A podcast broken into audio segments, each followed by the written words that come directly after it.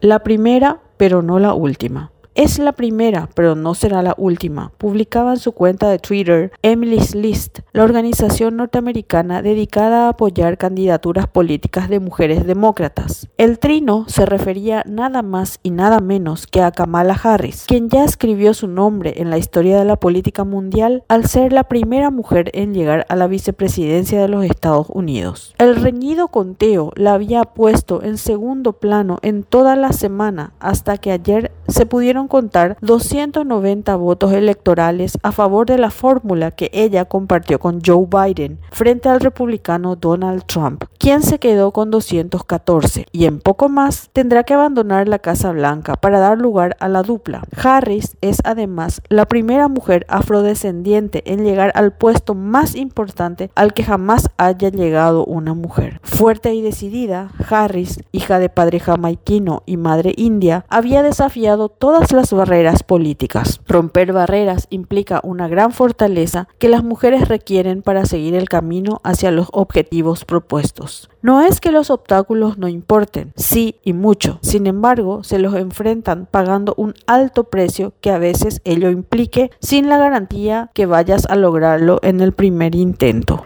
Harris misma hacía referencia a ello en una entrevista a la agencia española EFE hace una semana. Lo rescato en la siguiente cita. Romper barreras implica romper cosas y cuando rompes cosas es posible que te cortes, podría sangrar, puede que sea doloroso y valdrá la pena todas y cada una de las veces. En la política o en cualquier cosa que se emprenda, si ese algo se desea con todo el corazón, hay que tener el coraje para enfrentar el precio que ello implica. A las mujeres no debería costarnos el doble de lo que les cuesta a los hombres demostrar la capacidad de hacer algo. ¿A qué mujer no le ha pasado que por su condición no le han levantado una ceja para ver si tiene la capacidad, la inteligencia o la resistencia suficiente para llevar adelante un desafío tradicionalmente masculino? Aquí no se trata de que nos regalen algo porque somos mujeres. Se trata de tener la posibilidad de competir en igualdad de condiciones para enfrentar lo que sea, implique los desangramientos y las heridas que tengan que implicar para llegar a eso. Ojalá pronto tengamos una Harris paraguaya que se anime a llegar al señor